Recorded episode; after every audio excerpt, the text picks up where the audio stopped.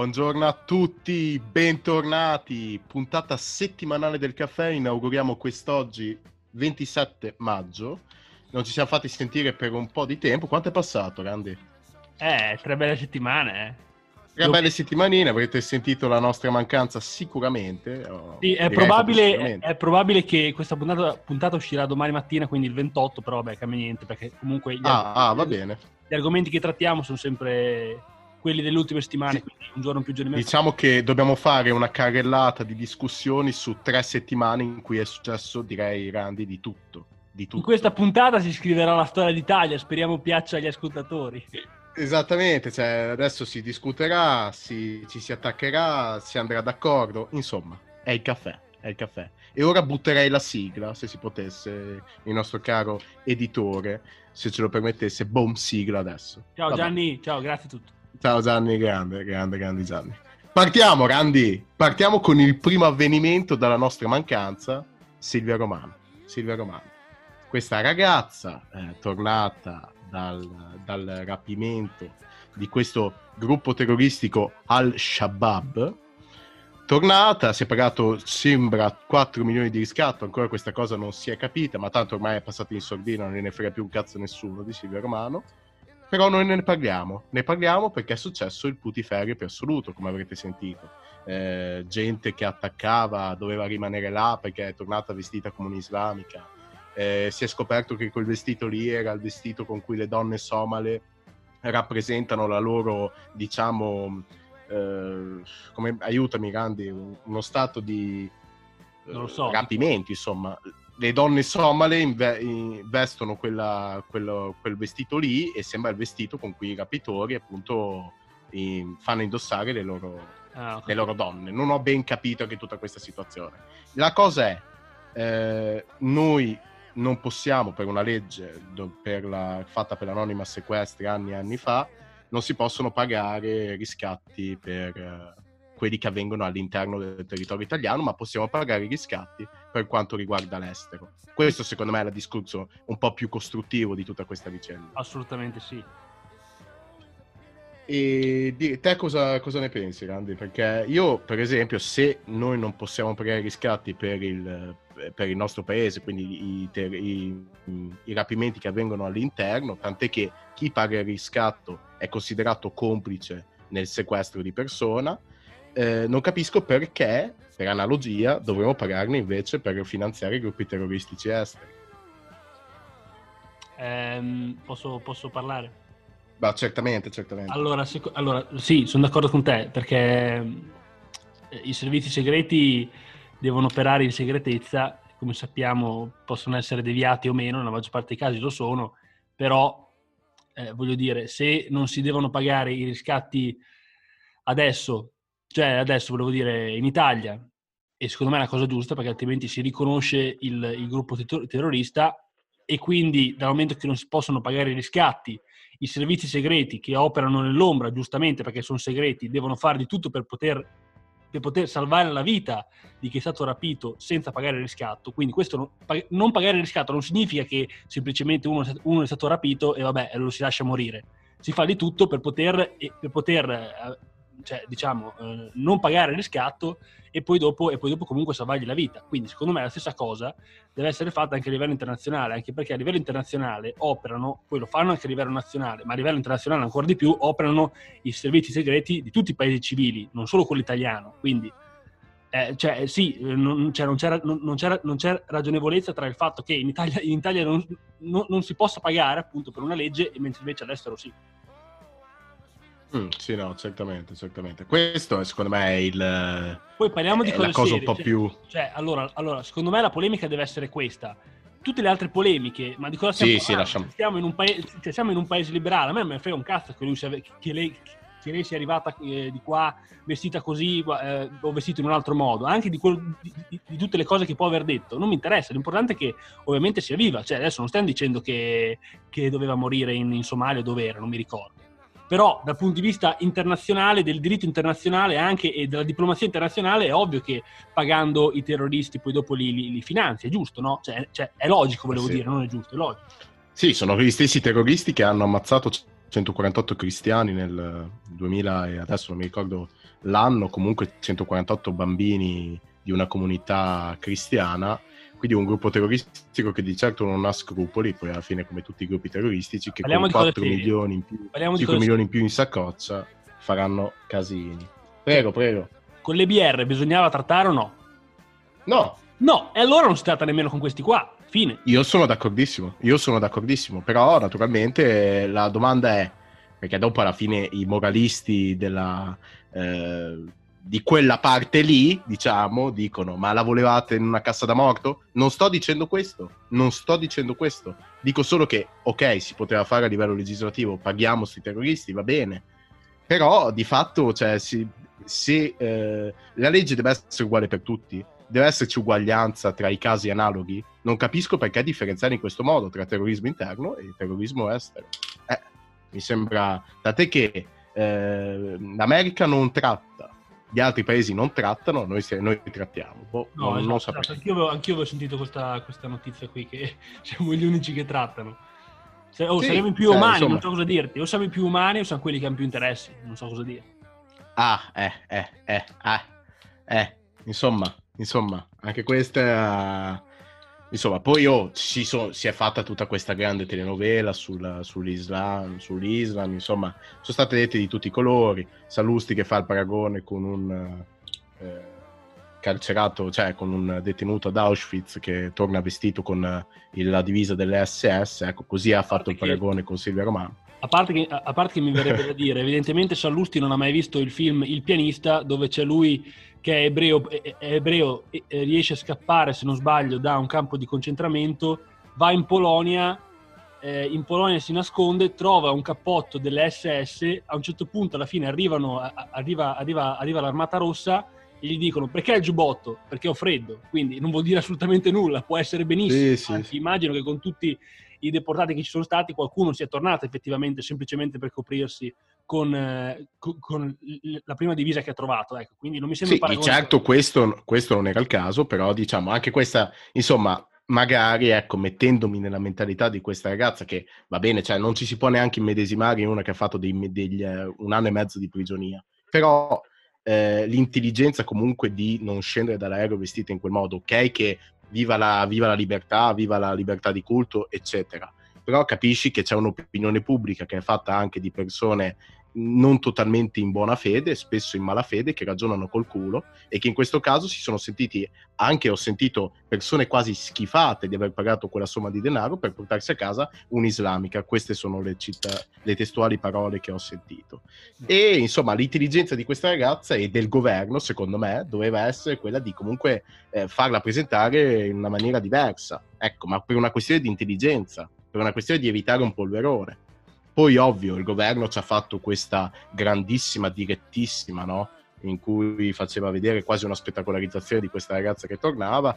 E insomma, secondo me, Conte, quando l'ha vista arrivare vestita così, ha detto: Porca puttana, porca la puttana, o no? Sì, questo l'ha detto, sì, secondo me era pensato appunto perché l'opposizione è pronta a tutto adesso eh, a fare ostruzionismo, non tanto opposizione, quindi cioè, era consapevole che qualsiasi cosa avrebbe portato delle polemiche. Polemiche, polemiche In ogni modo, bentornata Silvia, bentornata. Esatto, esatto. Polemiche che ripeto, io e da quello che ho capito neanche tu condividi perché sono polemiche inutili. Tutta fuffa! Sì, sì, inutili. Inutili. Gabardella. Fuffa. Fuffa. Sì, sì, sì, no, no, sono polemiche inutili, però rimane questa cosa, questa grande differenza tra il terrorismo interno e estero e questo grande problema del, del finanziamento a un gruppo terroristico eh, criminale. Quindi, insomma, grandi, grandi problematiche. Passiamo oltre perché ormai Silvio Romano mi ha rotto i coglioni, ci ho riflettuto, insomma, mi ha, mi ha comunque rotto i coglioni. Dai, caso Silvio Romano, non lei personalmente, mi ha rotto il, ca- mi ha rotto il cazzo Silvio Romano. Il caso. Ma anche l'opinione pubblica ha rotto le palle, è durato due giorni. Ma sì, infatti nessuno ne parla più. Basta, No, ha, ha cioè- avuto cioè, Andy Warhol aveva ragione, ha avuto i 15 minuti di popolarità, il caso, dico non lei, il caso, e quindi fine, basta. Sì, sì, sì, sì, sì, sì. Poi non ho capito, le, han- le è stata assegnata una scorta oppure no? Non lo so. No, questa Credo non l'ho di sì. sentita, non lo so. Boh, io sapevo perché aveva ricevuto delle minacce anche qui, veramente, de- veramente Ah sì, no, quello sicuramente. raccapricciante. No, raccapricciante, incredibile. è una scenario capricciata. Mette la scorta uno che è appena tornato a casa, quasi quasi... Eh, io non lo so. Quasi quasi Questo è incredibile, Vabbè, oh. passiamo a direi notizia di meno tempo fa, sfiducia buona fede. Vogliamo addentrarci in questo campo? Ah, possiamo parlare? Che è un campo politicamente minato. Politicamente minato. Allora, dico la mia, poi direi la tua. Allora, era ovvio che Bonafede non sarebbe stato sfiduciato e questo l'avevamo già capito tutti, nel senso che era improponibile sia una crisi del, di governo in questo momento, anche se questo governo ormai si tiene su con uh, le pezze al culo, insomma si, si, nota bene che sia in pratica in braghe di tela, continua a stare in piedi, ma quello che mi ha fatto più ridere Ale, Randy, mi ha fatto ridere il discorso di Renzi. Il discorso di Renzi è il discorso dell'ultimo democristiano. L'ultimo democristiano. Poi con di fianco Casini, proprio mi faceva tornare in mente no, le, le, belle scene della Prima Repubblica e quel, quel discorso lì era talmente pregno di democristianità che guarda, boh, mi sono sentito pare- catapultato in un'altra era, nell'era anteriore. E insomma, in pratica ha detto cioè ha detto tutto e niente, naturalmente come è nel suo stile, e ha detto io condivido la sfiducia, i motivi della sfiducia di Bonafede, anche quelli esplicati dalla, dalla senatrice Bonino, e, però non, non, voglio dare la, eh, non voglio da, votare la sfiducia. Poi ci ha eh, costruito un romanzo questa, durante questo discorso che, bisogna dirlo, ha una retorica, un'oratoria veramente eh, incazzata. Infatti, io credo sia rimasto eh, l'unico politico, è l'ultimo politico lui, nonché l'ultimo democristiano. E niente, insomma, un discorso che però agli occhi di uno, alle, alle, orecchie di uno che magari sa ascoltare, capisce perfettamente che è fuffa per ricollegarci, per ricollegarci a quello che dicevamo prima. Randi, a te. Sì, vabbè, ma Renzi, cioè, cosa vi aspettavate? No, seriamente, ma cioè, allo- allora, non, non, non poteva. Fa- se, cioè, se cadeva Bonafede, cadeva il governo, era ovvio. Cioè, non puoi sfiduciare sì, il ministro sì, della sì. giustizia. È anche vero che Bonafede ha fatto un po' una figura barbina dal momento che, è, che era quattro anni che diceva che chiunque era, era, anche solo sospettato doveva dimettersi. Però, cioè, sì, Renzi ha mostrato tutta quella retorica e quell'oratoria, però alla fine, dai, non poteva votare contro. Sì. Non poteva. No, certamente. Però hai capito, mi, mi piace Renzi perché insomma, è l'ago bilan- della bilancia di ogni, di ogni, scelta adesso, veramente, è, la- è l'ago della bilancia di ogni, sì, ma infatti adesso di ogni singolo dibattito. Mi, mi, mi ricollego un attimo al, a, un a, un, a, un altro argomento che è quello della scuola, su, cioè solo perché ho visto che ci, c'erano anche delle altre divisioni all'interno della maggioranza e infatti le divisioni erano più o meno PD, Italia Viva o comunque, cioè Italia Viva comunque faceva sempre la fronda all'interno della maggioranza, fa sempre la fronda all'interno della maggioranza e siamo l'unico paese, adesso mi collego poi lo chiudo, a meno che tu non voglia dire qualcosa, che no. non solo non apre le scuole adesso, perché quello è anche, è anche, logico, leggevo ieri sul Times che l'Inghilterra e la Francia riapriranno le scuole primarie la prossima settimana, mentre invece noi no, però vabbè questo lasciamo perdere, ma stanno discutendo se aprirlo o meno a, a settembre, a settembre, No, questa è una cosa vergognosa, ma è impossibile. È impossibile. Ma, ma ci sarà da discutere in un paese civile se aprire le scuole a settembre? Di cosa stiamo parlando? Che poi diciamoci la verità. Eh, almeno a quello che vedo anche fuori, come noterai anche tu, l'italiano ormai si sente libero. Cioè ormai si sente libero da tutta questa grande emergenza, da tutta questa grande epidemia, diciamocelo, con lo spirito almeno. Certo, c'è sempre il guffetto che ti dice eh, stai lontano, mantieni le distanze, eh, comunque stai attento che c'è ancora il coronavirus, però l'italiano ormai non ci pensa più, o no? Sì, no, non, ci pensa no, più, pensa diciamoci più, la verità. Perché adesso è, è, è, è, anche logico, voglio dire, perché dopo tre mesi in casa, cioè io, io adesso, non, io adesso non, non, soffrivo di questo desiderio di catapultarmi in piazza dal, giorno, dal, dal minuto dopo però cioè, posso anche comprendere che, vabbè, bisognerebbe avere un po' di parsimonia, però siamo comunque in una democrazia, democrazia dal punto di vista eh, umano significa responsabilità e, e, se, e, se, si ridà la libertà bisogna aspettarselo, ecco, queste cose qui bisognava aspettarselo, ah, sì. ecco. quindi è inutile eh, lamentarsi cazzo, dopo, che... cioè è normale, era, era, prevedibile che succedesse, di cosa stiamo parlando. Infatti non, non capisco tutte queste gran polemiche, la movida, la movida, come se tutti fossero andati a ballare in questi giorni. Io, boh, non lo so.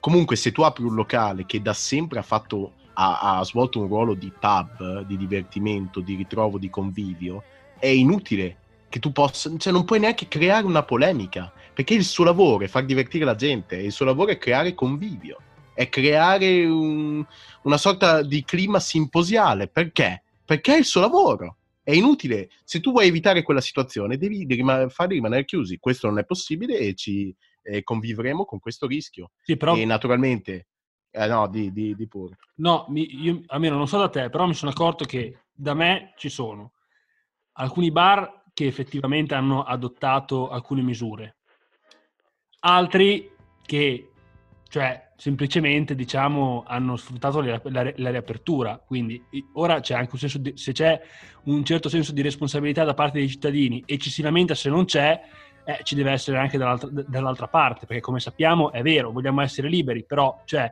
il, il, pub può aprire benissimo, però che cazzo, cioè, ti chiediamo di, di distanziare un attimo i tavoli, porca puttana, fallo, cioè, cosa ti cambia? Altrimenti, no, non ria- no, per... altrimenti davvero non riapre più, eh? Io da quel punto di vista lì, a parte che il, il, il, gestore del locale rischia veramente tanto, anche se la polizia può intervenire in qualunque momento, si vede un tavolino non distanziato e farlo chiudere per settimane.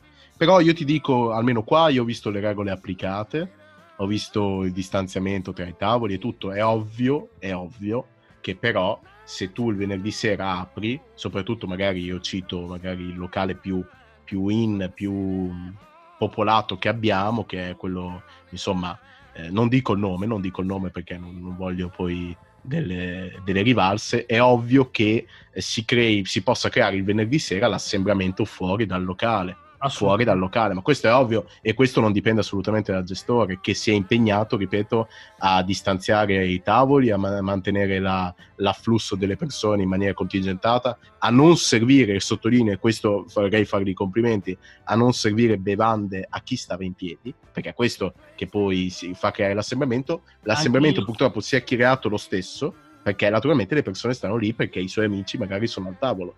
Eh, anche io non lo puoi... questi complimenti perché è successa questa cosa qua. Alcuni, detto, alcuni, non tutti purtroppo, hanno detto di no al, um, a gente che ovviamente non poteva, non poteva, servire. Quindi, a posto di essere collegati, di essere legati a, al soldo, diciamo, hanno preferito. Esattamente, anch'io avevo chiesto, io non potendo, eravamo, eravamo in un po', insomma, non avendo potuto approfittare del tavolo perché eravamo più persone di quelle che potevano starci. Avevo chiesto se potevo prendermi il drink e stare in piedi lì e non me l'hanno, non me l'hanno servito, giustamente.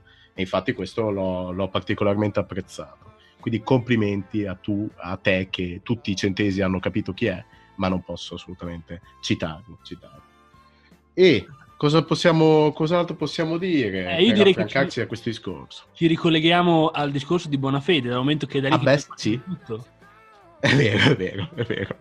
Continua pure tu. Allora, allora Bu- Buonafede, ricordiamolo, è, è, ministro della giustizia. E quindi adesso cerchiamo di spiegare un po' anche perché, perché mi sono arrivati due o tre, tre, consigli. Ci hanno detto che siamo troppo bravi, capito? Soprattutto, soprattutto nella puntata di Zironi, che io, io, io la tassa e tutte, e tutte, le puntate devo citarlo, altrimenti, altrimenti non, capito, non, arriva, non arriva lo sponsor. Quindi, ciao Ziro ancora soprattutto la puntata con voi, ci hanno detto siamo troppo, siamo troppo bravi, la gente non sa di quello di cui parlate. Vabbè, allora spieghiamolo. Cosa è successo? Perché è successa una cosa scandalosa.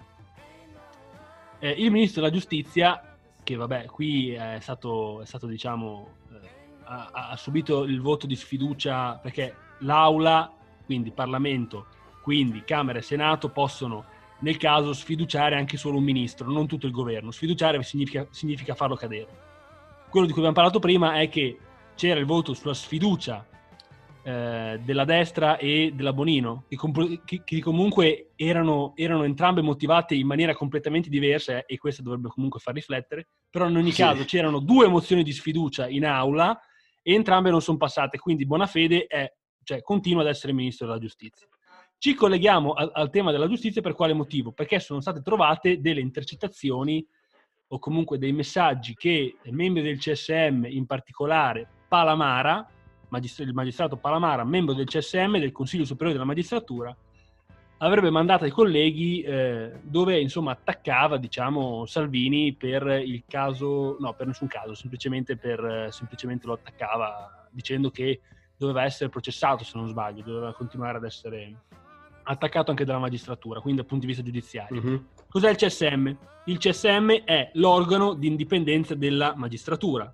Quindi la magistratura, dal momento che deve essere indipendente, indipendente da cosa? Dalla, dal gioco politico, la nostra Costituzione... Da tutti i poteri. De, da tutti i poteri, da tutti gli altri due poteri, quindi quello legislativo e quello esecutivo, la nostra Costituzione prevede un organo di autoamministrazione, diciamo, del, del, della magistratura, che è appunto il Consiglio Superiore della Magistratura che è composto da membri togati, quindi scelti nel merito, e poi un terzo di membri invece scelti dal Parlamento, e poi è presieduto, almeno dal punto di vista diciamo, formale, dal Presidente del, della Repubblica. Dal punto di vista formale, per quale motivo? Perché in realtà questa è una carica un po' d'onore, in realtà il Presidente della Repubblica lascia, lascia che siano i magistrati ad autogovernarsi, appunto per garantire maggiormente questo tipo di indipendenza. È ovvio sì, che però... Lui nomina un delegato. Esatto, nomina un, un... il vicepresidente alla fine eh, è il presidente, il presidente in carica. Sì.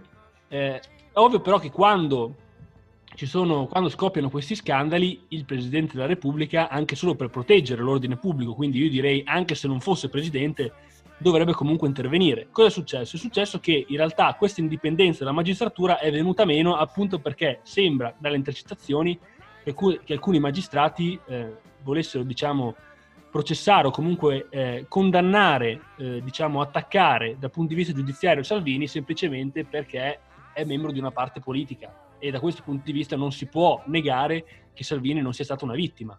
Dall'altro punto di vista, eh, il, il, modo in cui si è approcciata l'opinione pubblica a questa cosa qui, perché tutti i giornali, diciamolo, di centro-sinistra e le trasmissioni di centro-sinistra hanno fatto finta come se non, cioè, come se non si fosse assolutamente, per esempio l'altro, l'altro giorno c'era c'era un membro, un membro, della Lega, dalla Gruber, allora sto qua adesso non mi ricordo come si chiamava, però continuava a tirare fuori sta cosa e la Gruber continuava a sbiancare perché non ne, vole, non ne voleva parlare, è bellissima. Sì, ma roba, anche questa cosa, io come io acquisto comunemente il Corriere della Sera, continuo ad acquistare il Corriere della Sera, ormai sono un fedele, però nel senso vorrei affrancarmi, prima o poi lo farò.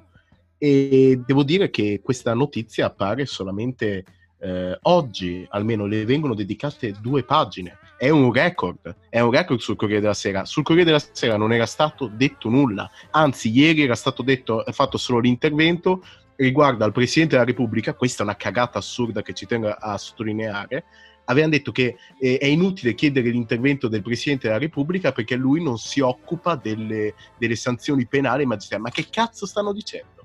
È il presidente del CSM, almeno un'esternazione la dovrà fare per parlare di questa cosa? No, poi bisogna dire una cosa che non, non sarebbe, cioè, non, cioè, adesso non sarebbe la prima volta che comunque i, pres- allora, i presidenti della Repubblica ovviamente hanno un mandato che è quello della Presidenza della Repubblica che però può essere interpretato in un modo o nell'altro. Ci sono ovviamente presidenti che in generale lasci- lasciano un po' più correre, diciamo, comunque lasciano comunque più indipendenza alla politica, cosa che effettivamente possono fare dal momento che eh, diciamo, eh, rappresentano semplicemente il paese e altri invece che prendono un po' più la lettera i poteri che hanno. Questo non vuol dire che chi li prende più alla lettera sia contro la Costituzione, assolutamente può farlo dal momento che le leggi si possono interpretare. Quindi, però eh, ovviamente dipende anche dall'identità del, del, Presidente della Repubblica. Alcuni possono essere un po, più, un po' più ligi, altri invece un po' di meno ma non è comunque la prima volta che il CSM innanzitutto sia, eh, ab, sia cioè aff- affronti uno scandalo e non sarebbe la prima volta che a causa di questo scandalo un Presidente della Repubblica addirittura eh, in- interviene eh, nel, negli affari del CSM, cioè Cossiga mandò la polizia al CSM. Sì, sì, sì. sì, sì, sì. Quindi secondo me, eh. adesso io, io sinceramente penso che, che che Mattarella sia una, sia una, sia una persona intelligente, è stato anche eh, presidente della Corte Costituzionale. Quindi, secondo me, adesso qualcosa dirà, non, non so se, però, cioè, cioè, spero sinceramente. Cioè, è già passato del tempo. Un presidente deve affrontarle subito queste situazioni. Non può far parlare l'opinione pubblica e parlare, parlare, parlare. Deve assolutamente intervenire. Se non con delle, delle azioni vere e concrete, almeno con un'esternazione, dire che cazzo ne penso di questa roba. Ma è incredibile, dai. Eh, io eh, cioè, non, non, non, capisco anche perché il Corriere della Sera abbia parlato di come non sia un suo compito, come sia una cosa extra funzionale rispetto alle sue funzioni. Scusate il gioco di parole. Ma scusa, cioè, poi... è... io mi chiedo, ma Palamara non era, non era, io adesso vado a memoria, eh, però scusami, non era venuto fuori uno scandalo su di lui anche eh, o quest'estate o comunque l'anno scorso? Cioè, secondo me è, non, no, non, non, è, non, è la prima volta, non è la prima volta che il suo nome viene fuori comunque. Quindi cioè, bisognerà prendere dei provvedimenti. Ora che il CSM deve, debba essere diciamo, rimodernato è ovvio, ovviamente non sono neanche per quelli che dicono bisogna cancellarlo, non bisogna cancellarlo, cioè semplicemente bisogna riformarlo, è diverso, quello vabbè, quelli, quelli, lì sono, quelli, lì sono, Ma quelli lasciamoli parlare, cioè non hanno capito un cazzo del principio della separazione dei poteri, ma che è il principio che regge la democrazia, però nel senso, eh, magari questo non, non è chiaro alla maggior parte delle persone. Però ed è proprio in virtù di questa di queste separazione dei tre poteri che bisogna assolutamente riformare il CSM oppure riformare adesso io non, non capisco in cosa possa consistere la riforma del CSM devo dire la verità no, eh, secondo me non si parla tanto di vista eh. Cosa? Non ho, non ho sentito questo. Siamo un po' incompetenti da questo punto di vista, quindi entrare nel merito è un po' difficile. Sicuramente. No, esatto, esatto. Sono... A parte perché non si sa ancora che tipo di riforma sia, esatto. a parte quello, ma anche perché non abbiamo di certo le competenze per affrontarla in maniera tecnica. In ogni modo, eh, dico che eh, se c'è una forma di politici- politicizzazione in, nel, in, all'interno del CSM, questa va risolta, non tanto l'organo CSM, o no? Sì, assolutamente, perché è normale. Quindi, nel senso, ed è sempre in virtù di quella separazione dei poteri. È incredibile che un magistrato si ponga in un certo modo rispetto a una determinata parte politica. Questo non dovrebbe mai avvenire. Questo, secondo me, dovrebbe essere uno degli scandali più grandi che adesso, diciamolo, non è che sia passato tanto tanto diciamo in prima pagina, diciamola così, no, sì. naturalmente perché è successo e diciamocelo a uno di destra, se fosse successo a uno di sinistra non vorrei neanche immaginare e diciamolo, dai Randy, o no? Cioè, è successo a Salvini che poi eh, cioè io non condivido alcun tipo di idea, di idea che... Ma neanche io, prima, neanche io assolutamente. Io, io, l'altro giorno ti dico, avevo letto un, un, tweet di Calenda, vabbè, che io non condivido nemmeno le sue idee per dire, però eh, eh perché mi, mi arrivano tipo i, i follower di Calenda, quindi, quindi, l'avevo letto.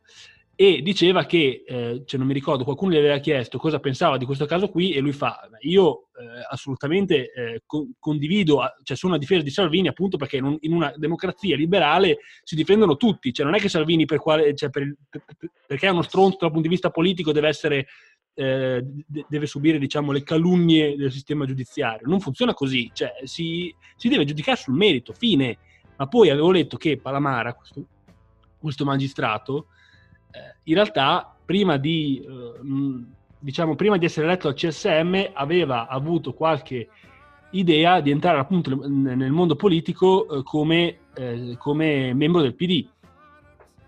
E quindi, capito quello che voglio dire? Ah, eh, poi dopo ah, fi- a, a, questo punto, a questo punto mi collego un attimo a una cosa che aveva detto una volta per Camillo Davigo, che diceva eh, che dice anzi, perché lo sostiene ancora, che eh, praticamente un magistrato, ok, può andare a fare politica, però quando torna non può iniziare subito a fare, a fare, a fare il magistrato, bisogna dargli degli incarichi per uno o due anni dal punto di vista giurisdizionale che non siano gli stessi di quando è partito, perché è la stessa cosa sì. di quello che avviene quando un ambasciatore va a vivere 40 anni a New York, dopo 40 anni diventa americano e quindi per evitare che diventi americano lo si fa tornare in Italia, è la stessa cosa.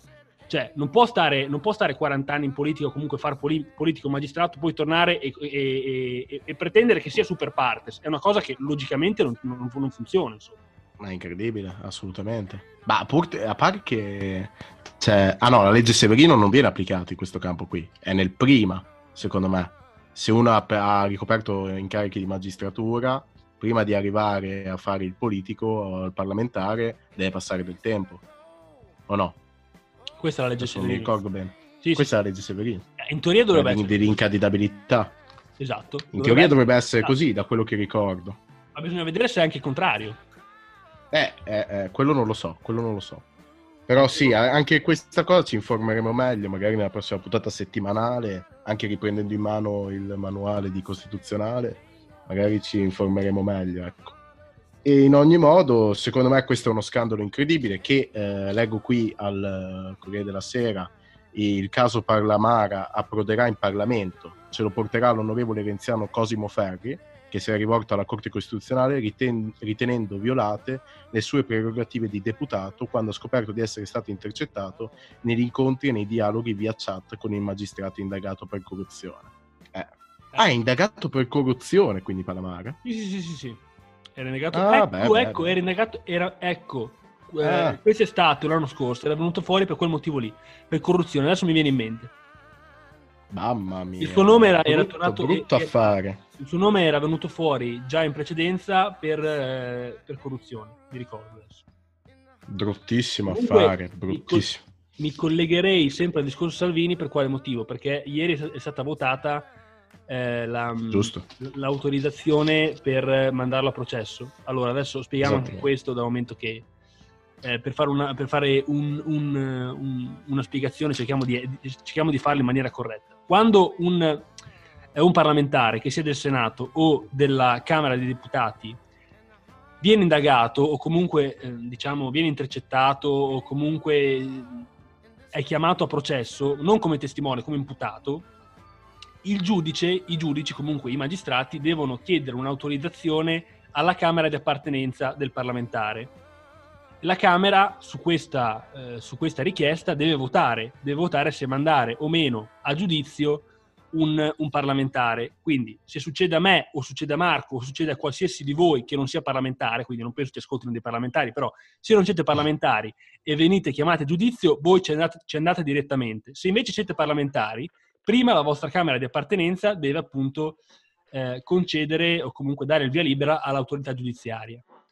Questo è il motivo poi perché, eh, se non sbaglio, quando scoppiò Mani Pulite, la Camera di appartenenza di Craxi, che non mi ricordo se era la Camera o il Senato, aveva votato, aveva votato no e scoppiò il putiferio nell'opinione pubblica. Esatto, perché poi vi è una responsabilità politica naturalmente intrinseca nella votazione e in quel caso Crax era troppo, diciamo, dentro la situazione da non poter riconcedere l'autorizzazione a procedere. Infatti dopo all'assemblea, perché dopo il voto, anche come nel caso Salvini, eh, dopo è stato votato l'autor- l'autorizzazione a procedere, è stata, eh, non è stata autorizzata, però il caso poi passerà nelle mani dell'assemblea dove... Eh, a cui relazionerà la situazione il presidente dell'autorizzazione a procedere della commissione dell'autorizzazione a procedere del Senato, ovvero eh, Gasparri, sì, eh, che la presenterà all'Assemblea e poi passerà al voto dell'Assemblea, perché comunque l'ultima parola è dell'Assemblea. Sì, perché, sì, perché adesso è stato votato, è st- è, diciamo,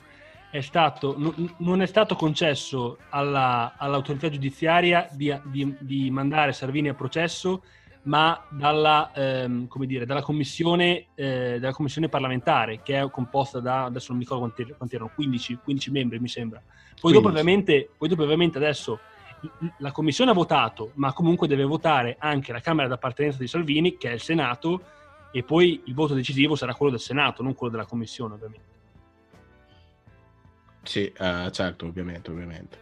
Perché alla fine è una decisione enorme. Infatti, n- non, non, è scontato nulla. Cioè, non vuol dire che se la. perché sembra che sia passato questo, sembra che Salvini non verrà processato. Niente è scontato, nel senso che in, in aula, in, in, assemblea, poi al Senato potrebbero ribaltarsi completamente le cose, soprattutto in questo periodo di completa instabilità politica anche all'interno della stessa politica. Quindi, nel senso, aspettiamo il voto dell'assemblea per capire bene cosa, se Salvini sarà sottoposto o no a processo. Di certo per Salvini già la, la, il, non aver, eh, il non essere stato votato l'autorizzazione il fatto che non sia stata votata l'autorizzazione a procedere sia già una grandissima vittoria, però non è finita qua. E ricordiamo il motivo per cui era, era, eh, dove, dovrebbe essere processato, che è il caso Penarms, cioè il fatto che non abbia fatto sbarcare quando era ministro degli interni, quindi ormai un anno fa direi, eh, non abbia fatto sbarcare la, la nave Open Arms uh, nel porto di sempre Lampedusa se non sbaglio. Quindi il caso è quello lì. Ecco. Era, era, la racchete? Era... Non, non, mi, non, mi, ricordo se era, se era la nave della racchete oppure era un'altra nave. Boh, non mi ricordo. Perché me... comunque mm, non, la, quella della racchetta non era l'unica, se non sbaglio. Quindi adesso, però comunque un caso no, analogo. Se non è quello, è un caso analogo, ecco.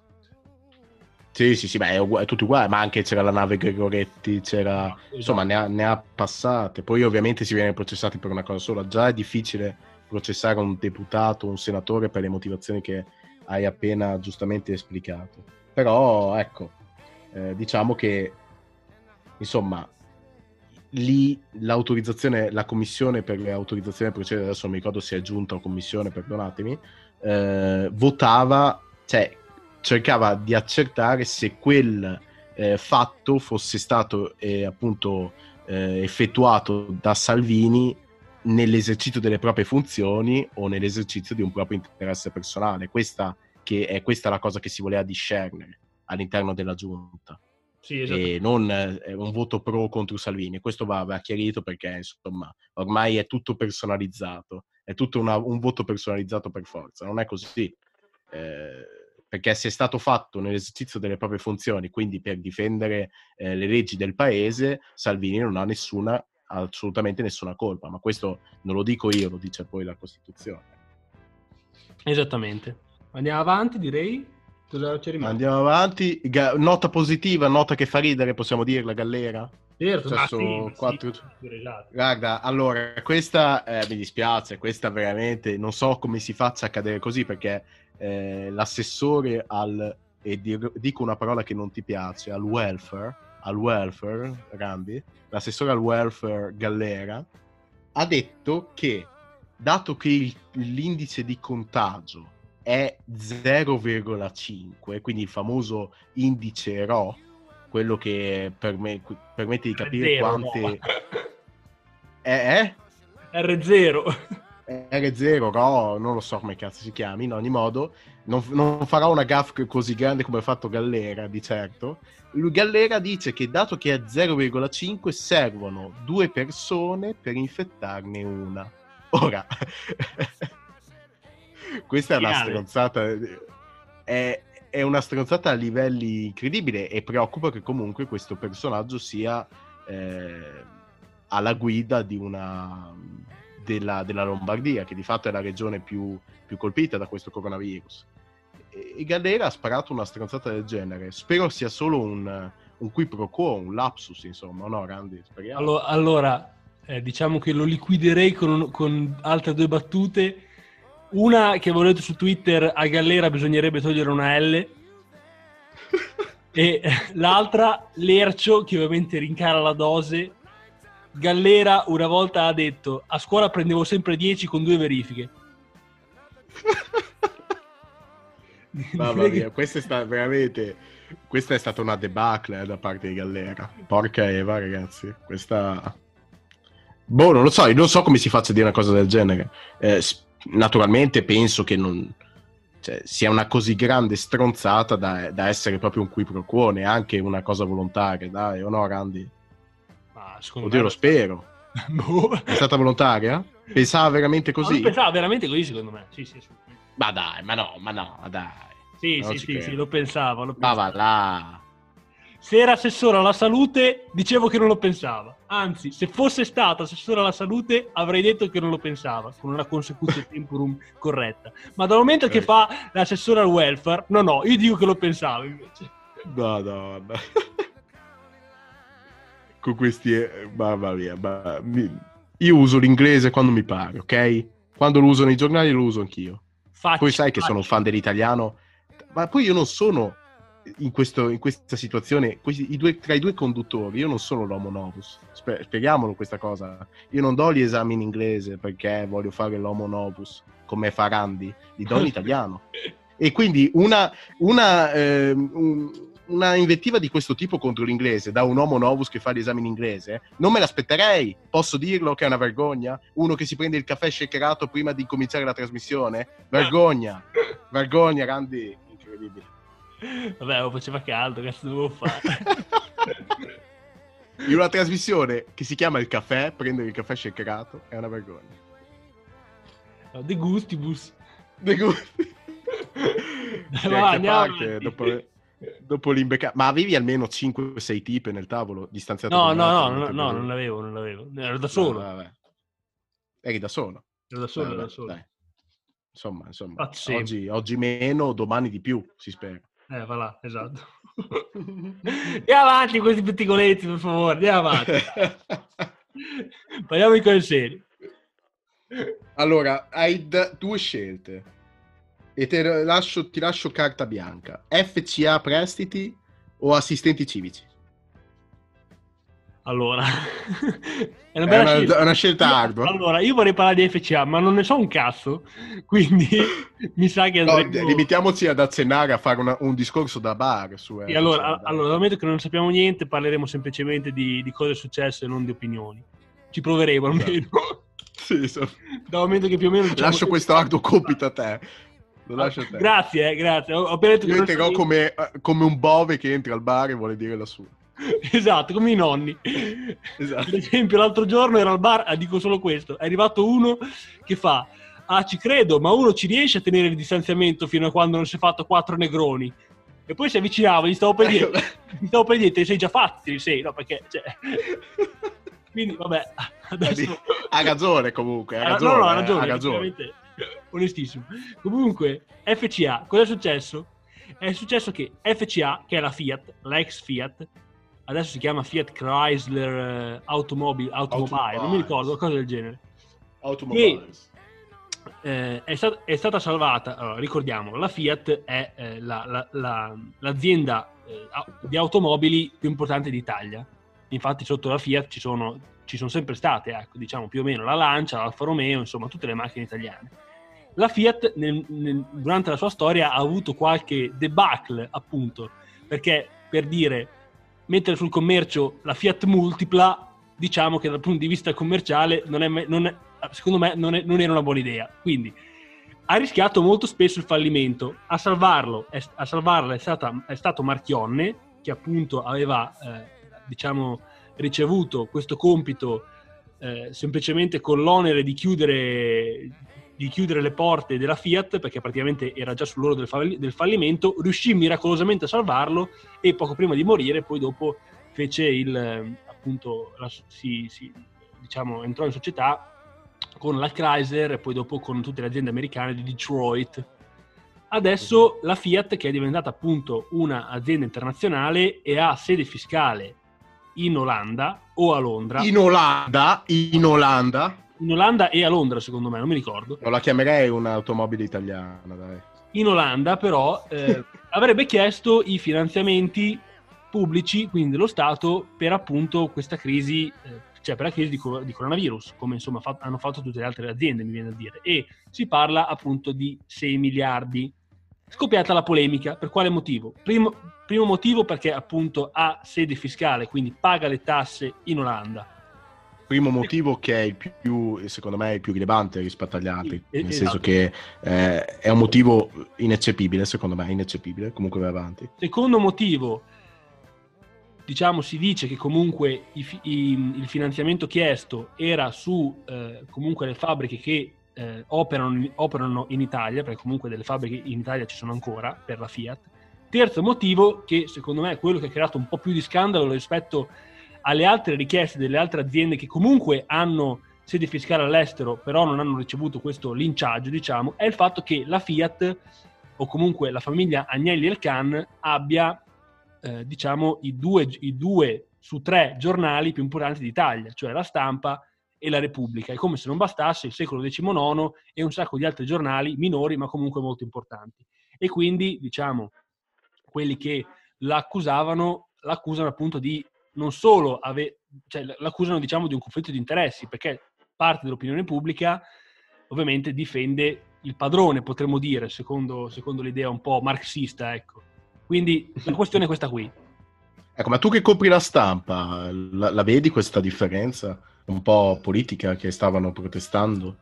Allora, io eh, sinceramente non la vedo. È anche, è anche, è anche vero che il, il, ehm, direttore eh, Giannini, il giorno dopo, se non sbaglio, dell'uscita di questo scandalo, ha cercato, ha comunque commentato cercando di difendere, ma non difendere tanto, diciamo, FCA, difendere più la reputazione dei giornalisti della stampa, perché da quello che è venuta fuori è appunto che la stampa, come la Repubblica, non facessero altro che difendere, cioè che difendere il padrone, appunto, come dicevamo.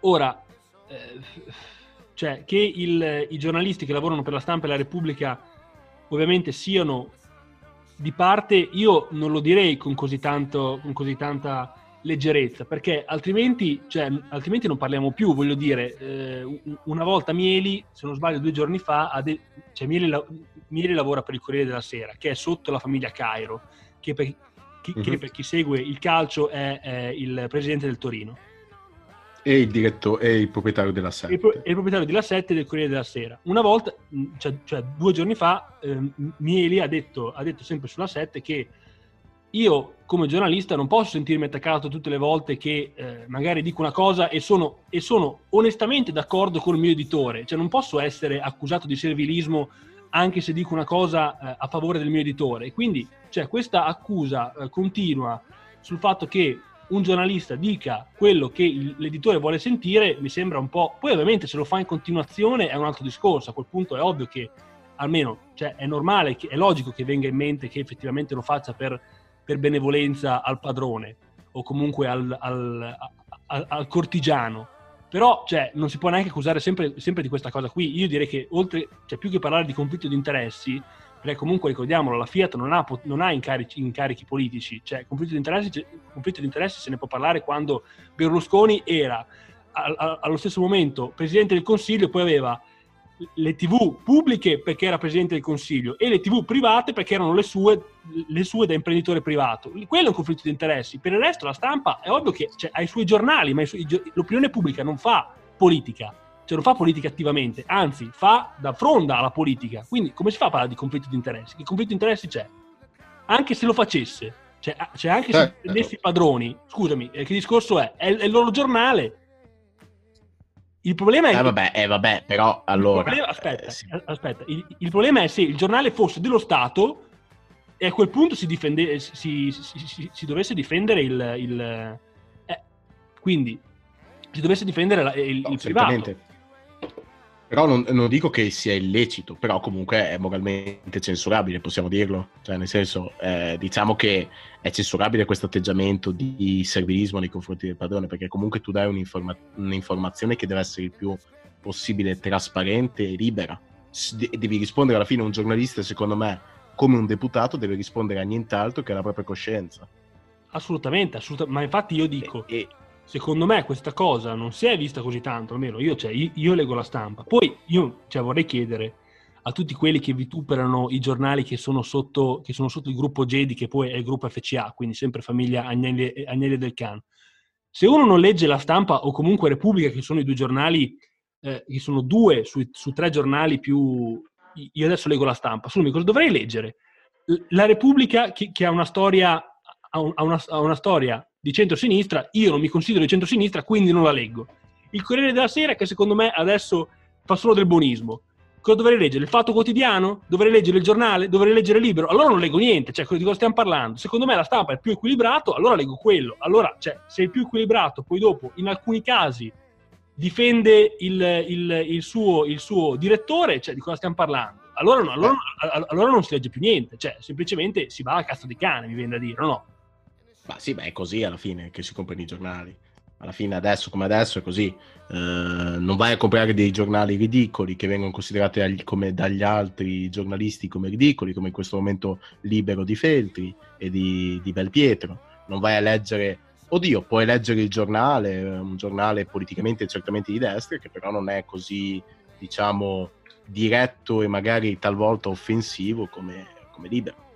No, però sì, ma non è tanto questo. Secondo me, però, la, la cosa che farà, cioè, potrebbe eh, dare la svolta al discorso è comunque il, che, il fatto che Gad Lerner, firma autorevolissima della Repubblica, abbia lasciato il giornale perché, testuali parole, non, eh, non lo riconosceva più, insomma, non lo vedeva più come era una volta. Probabilmente, e lui non ha specificato, a causa di, di questo cambiamento di rotta da parte della famiglia Agnelli. E diciamolo, e dai, o no? Sì, sì, sì, beh, sì, ma la famiglia, sì, la famiglia Agnelli infatti ha... Cioè, è il can adesso. Diciamo che la famiglia Agnelli, probabilmente come fece Berlusconi con Montanelli, disse, dirà, ora fate la politica della mia politica. Aveva detto così, dai. Sì, che, polemi- sì, ma che politica fa la famiglia Agnelli? Beh, non facendo politica, beh, vogliamo dire che non si sia mai immischiata il gruppo Fiat o il gruppo FCA adesso, non beh. si sia mai immischiata nella politica interna? No, no, no, assolutamente, questo non vuol dire. Dai, però, eh, sì, sì, Berlusconi, Berlusconi, era interno, e, e, Fiat fa politica esternamente. Sì, ho capito, ma la politica, la politica, con le parti sociali ci deve parlare. Cioè, ricordiamo che Agnelli, eh, soprattutto l'avvocato, ha dovuto affrontare ben altro tipo di politica, cioè eh, ha, dovuto, ha, dovuto, dialogare con le parti sociali quando, le, quando, l'altra parte sociale, cioè a dire i sindacati di sinistra, non è che volevano semplicemente più salari, volevano fare la rivoluzione. Quindi adesso io, io ci andrei piano, comunque è rimasta sempre come parte sociale, cioè, cioè a dire come sindacato, come confindustria e non è mai entrata in politica. Quindi fino a parlare di conflitto di interessi diciamo, il compito della politica è anche dialogare con le parti sociali, eh? non, altrimenti non è amministrazione. Assolutamente, assolutamente, però non farne le veci di una sola. Perché no. di certo quello che è successo in questi 70 anni, almeno studiando il nostro diritto privato, mi sembra che sia successo questo, che il dialogo ci sia stato solamente da, con, una, con, una, parte, ovvero con il produttore industriale. Eh no, mi sembra evidente studiando eh, quelle norme che adesso sto facendo di diritto privato, l'esame che tu hai passato anche brillantemente due giorni fa, o no? E complimenti a Randi. E complimenti a Randi. Comunque sì, ecco, adesso tornando seri, eh, studiando il diritto privato ti rendi conto di come, comunque questa è l'idea che mi sono fatto io, come per 70 anni la politica abbia fatto la politica dei potentati industriali. E questo mi sembra evidente, o no? Sì, però lo Stato, lo Stato doveva, doveva rimanere dentro a un mondo che, non, che, che, che diventava sempre più glo- globalizzato. Eh? Sì, certamente, pur rimanendo Ora, il, cioè, lo, Stato che, sì, cioè, esatto. lo Stato che è più indietro di tutti. E collegandomi uh, a, quindi... a, questo discorso, poi adesso direi che chiudiamo perché alla fine ho fatto circa 50 minuti. Eh, collegandomi a, a, questo discorso mi viene a dire, allora, eh, cioè, finendo sempre il, il discorso FCA, si può discutere se prendere o meno i, fi- i finanziamenti, Bis- bisogna discutere come questi finanziamenti verranno utilizzati dal gruppo, perché è, quel- è quello, se si entra nel merito, la cosa più importante, eh, e, poi bisogna, e, poi si può discutere anche del fatto che questo gruppo, cioè FCA, ha sede fiscale all'estero. Però, oltre a discutere se FCA ha, fede, ha, ha sede eh, fiscale all'estero o meno, bisogna chiedersi anche per quale motivo ha sede fiscale all'estero? Cioè, noi comunque vivia- siamo all'interno di un sistema economico che pretende di avere una moneta unica, però ci sono al- sempre all'interno del, del, dell'Unione Europea dei paradisi fiscali come l'Olanda e dei paradisi, no, cioè degli inferni fiscali come il nostro che chiede il 42% di, di fiscalità e ovviamente un'azienda se fa i propri interessi e un'azienda di solito fa i, propri interessi, la prima cosa che fa è spostarsi, cioè mi sembra naturale. Quindi lo Stato sì, sì, a quel punto bisognerebbe, eh, bisognerebbe disincentivare queste aziende a andarsene. Cercando Infatti, di... collegandomi a questo discorso che stavi facendo, che è... mi sembra interessante e mi spiace che l'abbia messo solo alla fine, eh, oggi eh, Conte ha mandato una lettera al, al Corriere della Sera in cui spiegava attraverso sette punti qual è il suo piano di ripartenza sfruttando il recovery fund che ha appena twittato Gentiloni essere di 750 miliardi. L'è arrivata oggi la proposta della Commissione europea e sembra che, il, ehm, che appunto il recovery fund sarà di 750 miliardi che si aggiunge agli strumenti comuni già varati. Ecco, Gentiloni dice essere una svolta europea per fronteggiare una crisi senza precedenti. Quindi questi, questi 750 miliardi di cui non so quanto arriverà all'Italia, adesso eh, la Commissione ha fatto la proposta, verrà approvata, verrà ridimensionata, chissà chi lo sa. In ogni modo, il pensiero di Conte è questo. Punto A. Modernizzazione del paese, quindi introdurre incentivi alla dig- digitalizzazione, pagamenti elettronici, all'innovazione, all'identità digitale, quella, la cosiddetta identità SPID, queste cose qui. Poi Cap- dobbiamo moltiplicare gli strumenti utili, utili, a rafforzare la capitalizzazione e e il consolidamento delle imprese. Eh, terzo punto, occorrono una decisa azione di rilancio degli investimenti pubblici e privati e una drastica, finalmente, riduzione della burocrazia. E dico finalmente perché credo sia l'ostacolo più grande, come abbiamo spesso ribadito anche in trasmissione, l'ostacolo più grande alla crescita di questo beato paese. Um, appunto una riforma burocratica dove si rivedrà anche il reato di abuso d'ufficio e la medesima responsabilità erariali.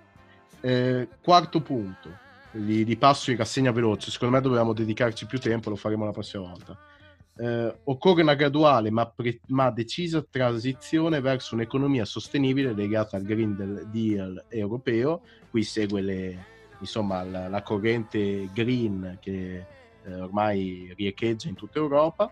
Punto quinto, dobbiamo puntare su un grande investimento per il diritto allo studio e per l'innovazione, molto bello, dell'offerta formativa affinché l'Italia sia tra i primi posti in Europa per giovani con titoli di studio universitario. Questa mi sembra un'ottima iniziativa.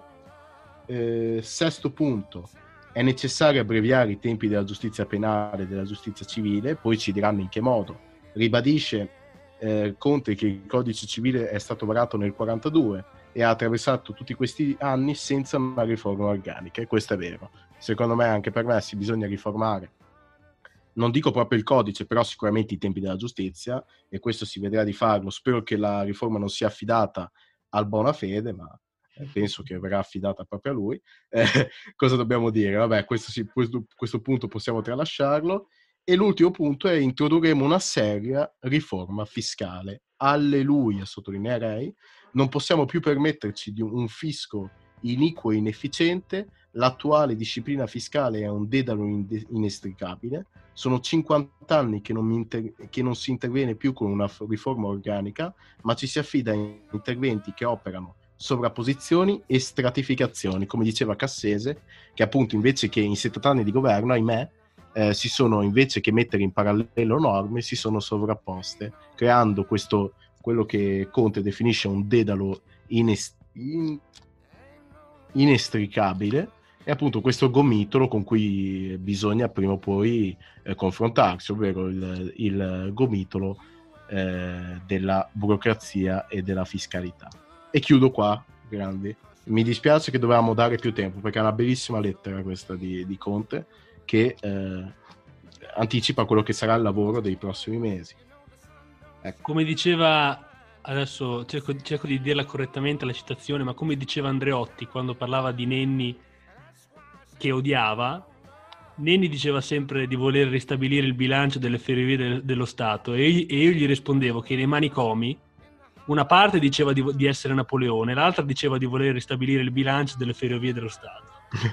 Quindi speriamo, speriamo abbiano, abbiano, un'attuazione, diciamo, queste norme.